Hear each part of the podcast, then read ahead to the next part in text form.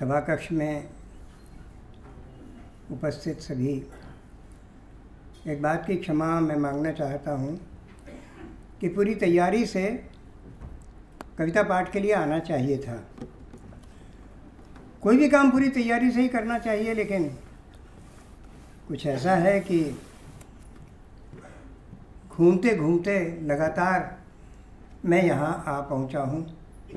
तो इसलिए इतना समय मुझे नहीं मिला। उससे ज़्यादा ज़रूरी अभी इरफान और दूसरे लोग जो हैं, वो मुझसे बेहतर तैयारी से आए होंगे और वो पाठ करेंगे। मुक्तिबोध के यहाँ जो तत्व हैं, उनमें से एक दो का मैं चर्चा करता हूँ, जो उनके पाठ में हम लोग अक्सर भूल जाते हैं।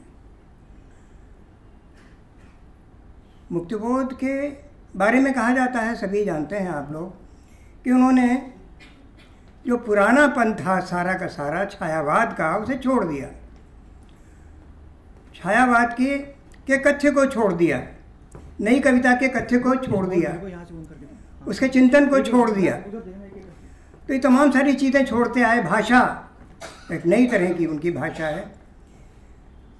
वो पुरानी भाषा को भी छोड़ दिया। लेकिन एक चीज़ नहीं छोड़ी उन्होंने, और वो थी लय। लय को उन्होंने नहीं छोड़ा। हालाँकि कभी कभी गद्य में आते हैं वो। जब ज़रूरत ज़रूरत होती है तो गद्य में आते हैं। हमारे यहाँ तीन तालें जो हैं, अब तालें जो है, वो लगता है कि ताल तो संगीत का हिस्सा है तो इसको क्या पढ़ाया जाए? छंद पढ़ाते हैं। छंद में क्या होता है कि जो आठ मात्रा की ताल है और जो सोलह मात्रा की, वो एक ही ताल है। आठ मात्रा का छंद, सोलह मात्रा का छंद या चौबीस मात्रा का छंद जिसमें चार का भाग हो जाए, वो सब एक ही छंद है। और उसको यगण तगण मगण, ये सब करके और बिला वजह उसके बनाए हैं। उसके मातृक छंद में क्या होता है कि तुलसीदास ने, आपने पढ़ा, जिन लोगों ने, जिन बच्चों ने वो पढ़ा है, और जिन हमारे बड़े साथियों ने पढ़ा है, ब्रह्म राक्षस कहानी में वो एक छंद का ज़िक्र करते हैं। शार्दूल विक्रीड़ित, उच्चारण ही कठिन है उसका। लेकिन मुक्तिबोध का नहीं है ये। संस्कृत का छंद है, इसको शार्दूल विक्रीड़ित कहते हैं। और मुक्तिबोध उस कहानी में लिखते हैं कि शार्दुल विक्रीड़ित छंद का जब वो गायन करता था तो वो पूरा जो भवन है, वो गूंजने लगता था और उसमें सितार और वीणा और तमाम अपने साथ बजने लगती थी। उसके लिए एक बात सिर्फ़ मैं बता दूँ, जो विज्ञान के छात्र हैं वो तो जानते हैं कि एक सोनोमीटर नाम का एक्सपेरिमेंट होता है कि जब एक ख़ास फ्रीक्वेंसी को हम लाते हैं किसी तार के पास, छूते नहीं हैं दूर से तो वो तार उसी फ्रीक्वेंसी पे झंझनाने लगता है। अगर वो उसी उस फ्रीक्वेंसी का हुआ तो बहुत इतनी ज़ोर से झंझनाता है वो, अपने पास, अपने अपने अपने से मिलती जुलती फ्रीक्वेंसी पर कि उसके ऊपर अगर एक कागज़ का राइडर चढ़ा दीजिए तो उठा के उसे दूर फेंक देता है। इतनी ज़ोर से हिलता है। छूते नहीं, बिना छुए। आप देखें कि अज्ञे की कविता में जो असाध्य वीणा है, वो भी बजाता नहीं है। वो सिर्फ़ प्रार्थना की मुद्रा में उस पर झुक जाता है, वीणा बजने लगती। जब ये ये वेव्स जो हैं, जो अंतरिक्ष में कितनी तरह की तरंगे हैं वो जब एक दूसरे के साथ मिलती हैं तो या तो एक दूसरे को नष्ट करती हैं, या एक दूसरे को सपोर्ट करती हैं। तो खैर, इसमें ज़्यादा देर न दे करके। हमारे यहाँ तीन तरह की तालें बहुत प्रचलन में हैं। एक तो है कहरवा। कहरवा जो होता है, सबसे सरल ताल होती है। एक, दो, तीन, चार, एक, दो, तीन, चार, धागे नत्ते नक, दिन, धागे नत्ते नक, दिन। बा बा बा बा, आम।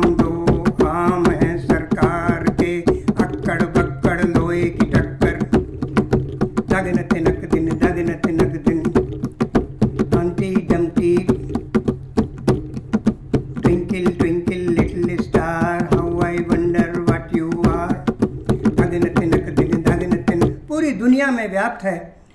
और बच्चे जो हैं, वो इसी पर जो सबसे सरल है। ये ये कहरवा है। और इसके बाद दूसरी ताल होती है दादरा। दादरा में एक, दो, तीन, एक, दो, तीन, एक, दो, तीन, एक, दो, ये चार मात्रा की है। एक, दो, तीन, चार, वो है, एक, दो, तीन, एक, दो, तीन। तो वो वो ताल जो है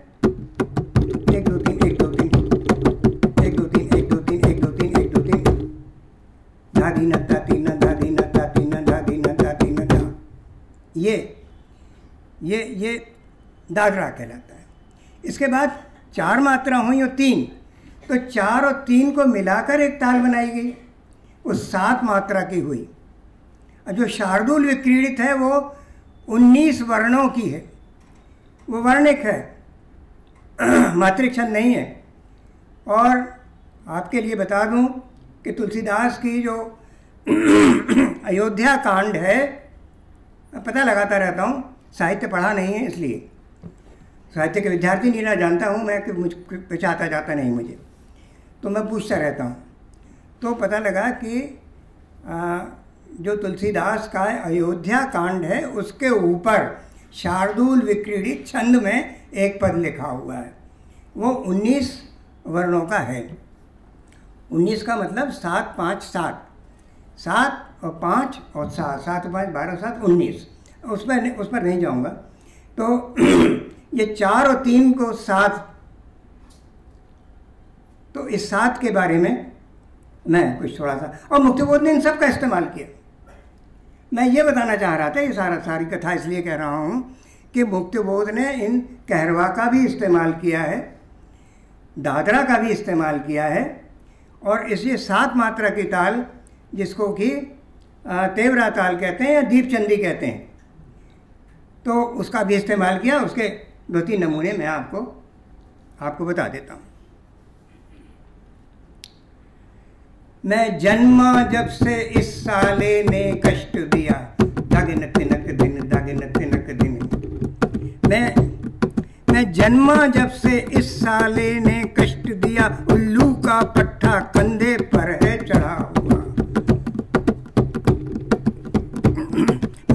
उल्का फूल फेंकता मधुर चंद्रमुख पर।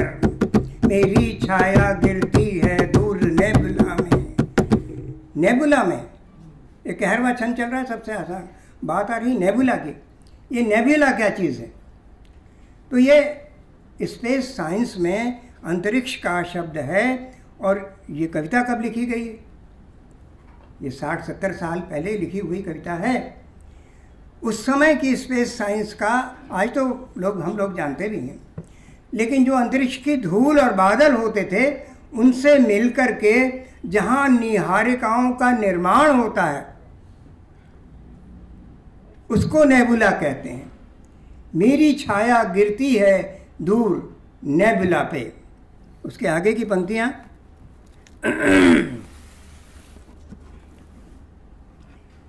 बस तभी तलब लगती है बीड़ी पीने की।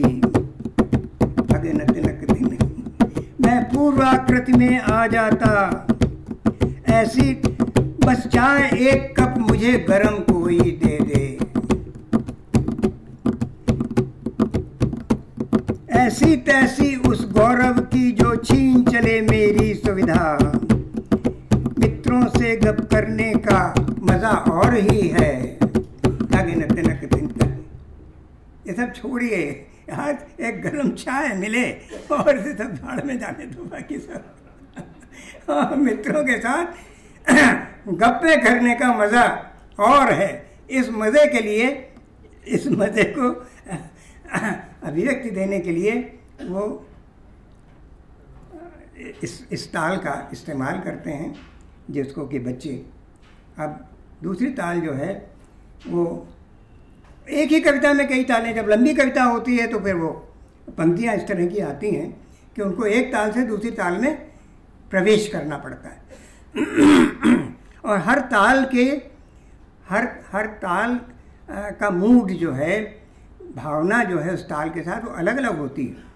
आप आप देख रहे होंगे कि एक बच्चों के खेल की ताल है और दूसरी दादरा ताल है वो कुछ चंचल ताल है उसके मुकाबले। और जो तीसरी ताल अभी बताता हूँ अच्छा थोड़ा थोड़ा सा बताता हूँ। कहीं आग लग गई, कहीं आग लग गई, कहीं गोली चल गई। धागा में भागा में दम तोड़ घूम गया कई मोड़, एक दो तीन, एक दो। ये एक दो तीन, एक दो तीन, एक दो तीन धा दीना धा तीना धा दीना धा तीना भागा में, दम तोड़, घूम गया, कई मोड़, एक, दो, तीन, एक, दो, तीन, एक, दो, तीन, एक। तो ये ये उसमें आती है, अंधेरे में अंधेरे में की पंक्तियाँ हैं शायद ये। तो ये ये दादरा में। और इसी में शायद वो पंक्तियाँ आती हैं, ओ मेरे सिद्धांतवादी मन। ये सात मात्रा की तार है जिसको मैं दीपचंदी कह रहा था। और मृदंग पर बजती है तो तीव्रा तीव्रा कहलाती है। ओ मेरे सिद्धांतवादी मन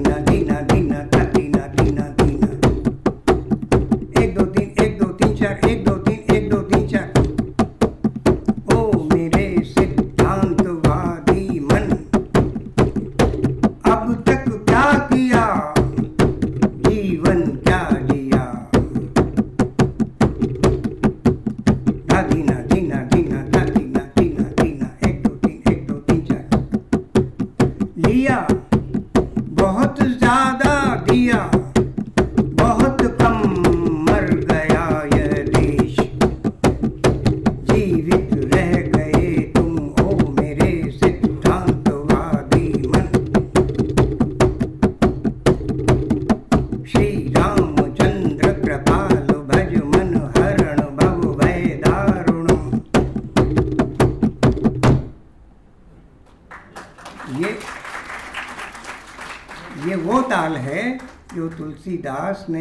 जिसका उपयोग किया है और जिसको आरती कह के गाया जाता है, ये बड़ी ताकतवर ताल है। ये सात मात्रा की जो ताल है, इस पर मतलब सभी हमारे बड़े कवियों ने, शमशेर ने शमशेर ने इसी इसी ताल पर प्रात नभ था बहुत नीला, शंख जैसे भोर का नभ राख से लिपा हुआ चौका अभी गीला पड़ा है। प्रात नभ था बहुत नीला, शंख जय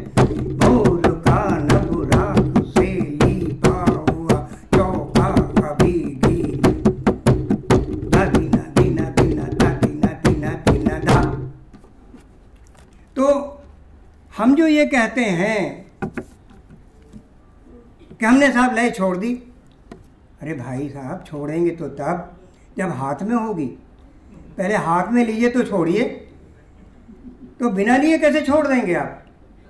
तो ग्रहण करिए, हमारे जितने बड़े कवि हैं, जिसमें मुक्तिबोध अग्रणी हैं, वो ताल को ग्रहण करते हैं, तालों का अध्ययन करते हैं और उसके बाद उसका उपयोग करते हैं और तब कहीं कहीं उसे छोड़ते हैं। ये होता है छोड़ना। शमशेर छोड़ते हैं। शमशेर छोड़ते हैं, लेकिन ग्रहण करके छोड़ते हैं। हम बिना ग्रहण किए ही छोड़ देते हैं। तो अब हाथ में नहीं है तो फिर क्या छोड़ेंगे? तो ऐसा छोड़ना जो है, नकली छोड़ना है, झूठा छोड़ना है, ताल को ग्रहण करें, तब उसे छोड़ें। मुक्तिबोध से कुछ सीखना हो तो बहुत सी चीज़ें सीखी जाती, जा सकती हैं। उनमें से एक है। बहुत बहुत धन्यवाद।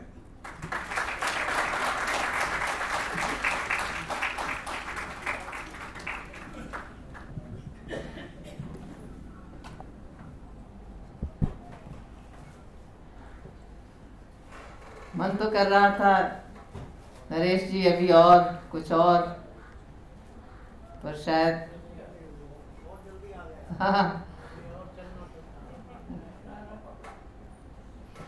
तो साथियों, मैं कह रही थी, इस, नरेश जी के इस काव्य पाठ और ताल के बारे में जो जानकारी हमने ली तो ये बहुत सारे लोग हमारे हिंदी के बौद्धिक जो है, वो उत्सव धर्मिता से बहुत चिढ़ते हैं। उनको लगता है ये सब क्या होता है?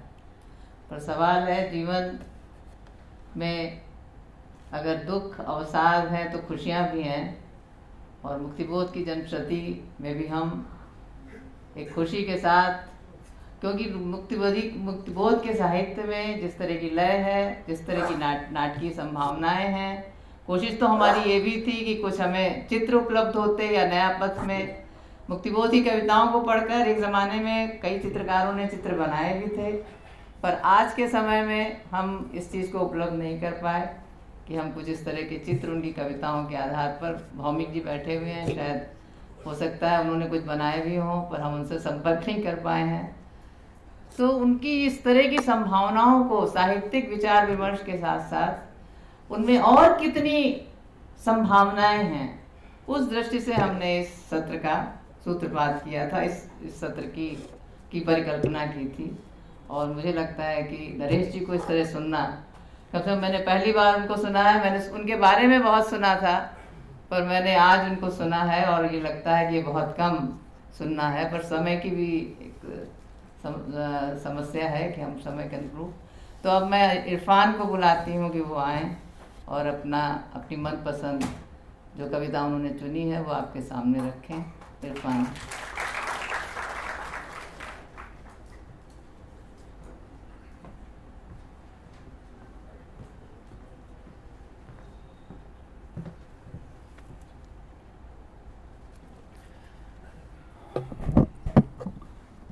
मित्रों, नरेश जी को सुनने के बाद हम नहीं समझते हैं कि मुक्तिबोध को इस तरह पढ़ना कुछ साहस का ही काम होगा। आ, मैं बस दो तीन बातें कहने के बाद मैं कविता सिर्फ़ इसलिए पढ़ूँगा क्योंकि पढ़ते हुए आ, मैं एक बार कविता को दोबारा पढ़ने का सुख पा लेता हूँ और यही मतलब मेरा मकसद रहता है कविता को सास्वर पढ़ने में कि मैं खुद एक बार उसको अपने से खुद सुन लूँ। देखिए, जब मैं इलाहाबाद यूनिवर्सिटी आया, ये उन्नीस सौ चौरासी की बात है। और हम लोग नाटक मंडली के ज़रिए पोस्टर प्रदर्शनियों के ज़रिए, गानों के ज़रिए, ये जो जन आंदोलन है, छात्र आंदोलन, उसमें सक्रिय रहते थे। और जब मैंने पहली बार कोई पोस्टर प्रदर्शनी देखी तो उसमें एक पोस्टर या एकाधिक पोस्टर मुक्तिबोध की कविताओं के भी थे।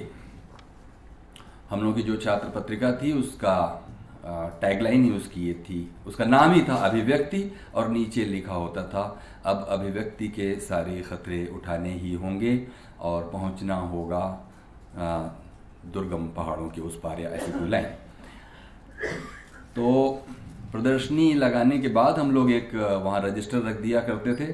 जिस पे लोगों को अपनी प्रतिक्रिया छात्रों को लिखनी होती थी तो उसमें से एक बार एक छात्र लिख कर गया कि हाँ मुक्तिबोध बहुत अच्छी कविता लिखता है, उसका मुझे कॉन्टैक्ट नंबर चाहिए मतलब।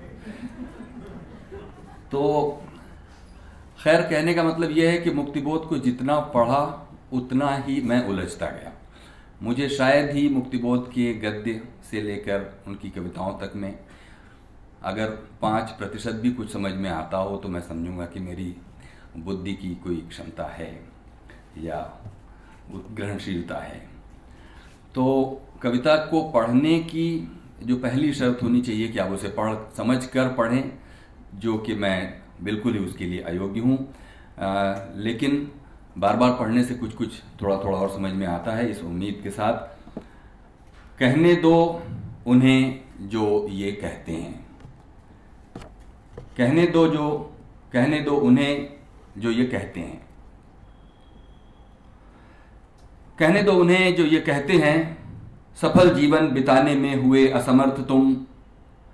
तरक्की के गोल गोल घुमावदार, चक्करदार, ऊपर चढ़ते हुए, जीने पर चढ़ने की, चढ़ते ही जाने की उन्नति के बारे में, तुम्हारी ही जहरीली उपेक्षा के कारण निरर्थक तुम, व्यर्थ तुम।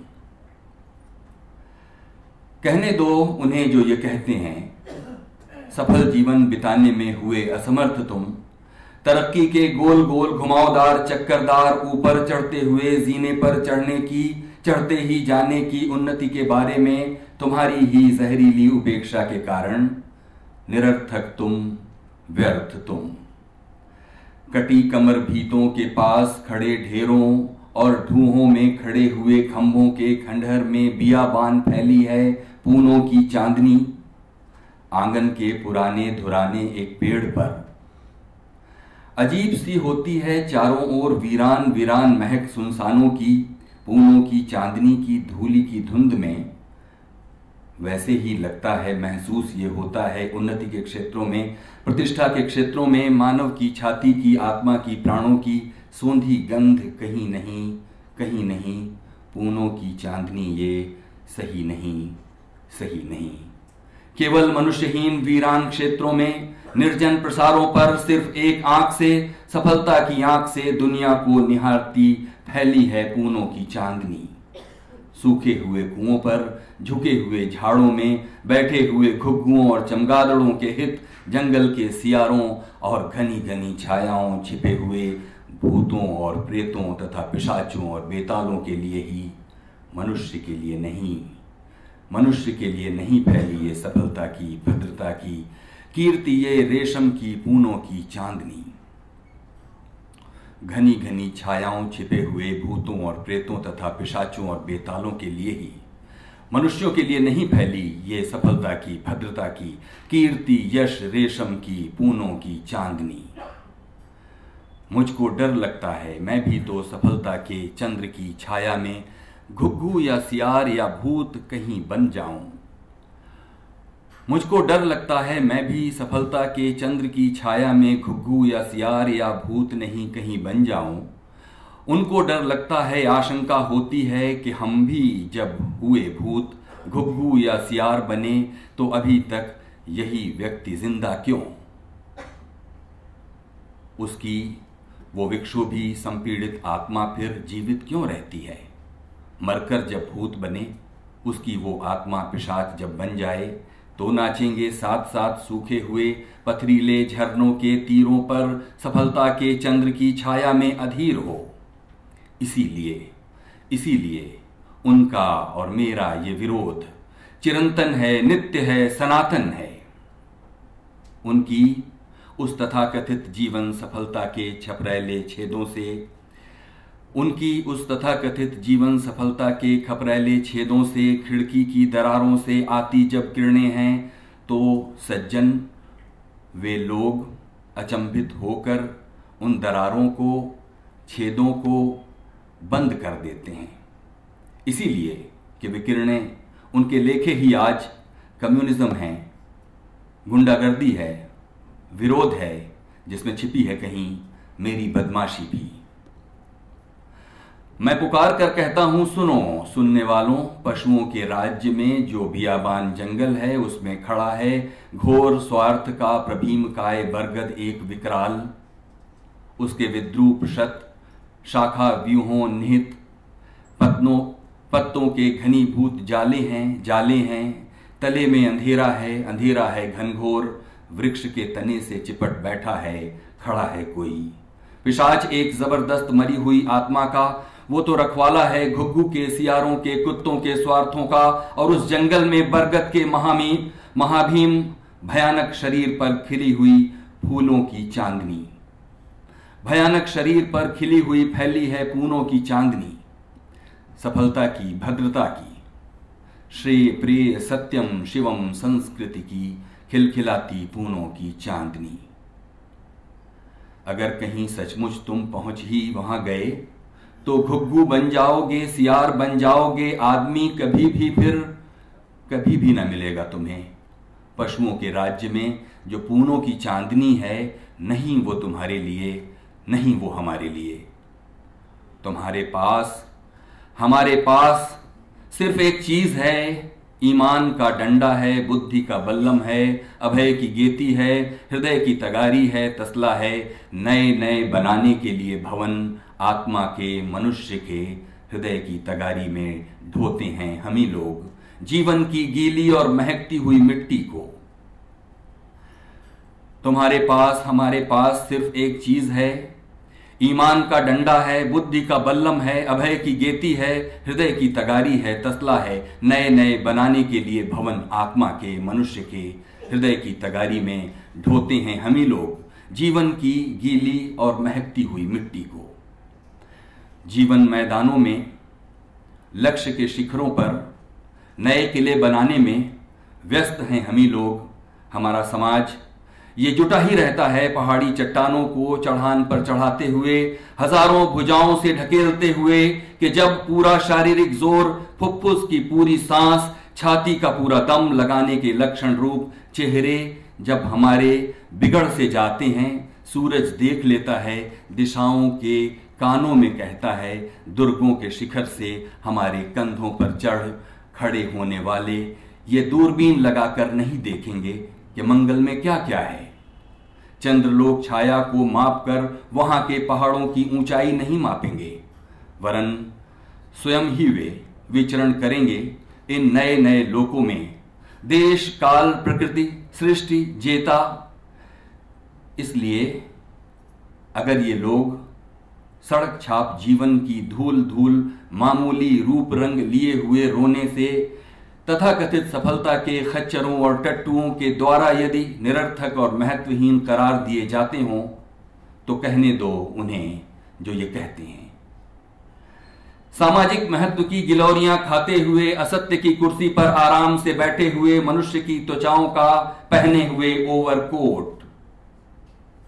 बंदरों और रीछों के सामने नई नई अदाओं से नाचकर, झुठाई की तालियाँ देने से, लेने से सफलता के ताले वे खुलते हैं।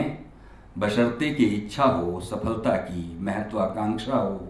अपने ही बरामदे में थोड़ा सा फर्नीचर, विलायती चमकदार रखने की इच्छा हो तो थोड़ी सी सच्चाई में बहुत सी झुठाई घोल, सांस्कृतिक अदा से, अंदाज से अगर बात कर सको भले ही दिमाग में ख्यालों के मरे हुए चूहे ही क्यों ना हो प्लेग के, लेकिन अगर कर सको, ऐसी जमी हुई जबान दराजी और सच्चाई का अंग भंग करते हुए झूठ का बारीक सूत काट सको तो गतिरोध और कंठरोध, मार्गरोध कभी भी न होगा फिर। कटवा चुके हैं हम पूछ, सिर तो तुम ही क्यों हमसे दूर बाहर जाते हो? जवाब ये मेरा है। जाकर उन्हें कह दो कि सफलता के जंग खाए तालों और कुंजियों की दुकानों।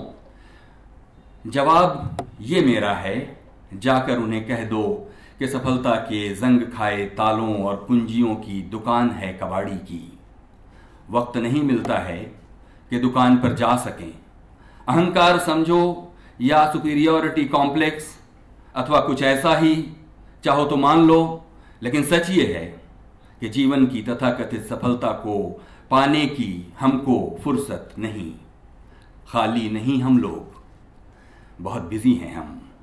जाकर उन्हें कह दे कोई, पहुँचा दे ये जवाब, और अगर फिर भी वे करते हों हुज्जत तो कह दो कि हमारी सांस, जिसमें है आजकल के रब्त जब्त और तरीकों की तरफ़ जहरीली कड़वाहट, जरा सा तुम पी लो तो दवा का एक डोज समझ, तुम्हारे दिमाग के रोगाणु मर जाएँगे और शरीर में, मस्तिष्क में ज़बरदस्त संवेदन, उत्तेजन इतना कुछ होलेगा कि अकुलाते हुए ही तुम अंधेरे के खीमे को त्याग कर, उजाले के सुनहले मैदानों में भागते आओगे। जाकर उन्हें कह दो कोई, पहुँचा दे ये जवाब। धन्यवाद।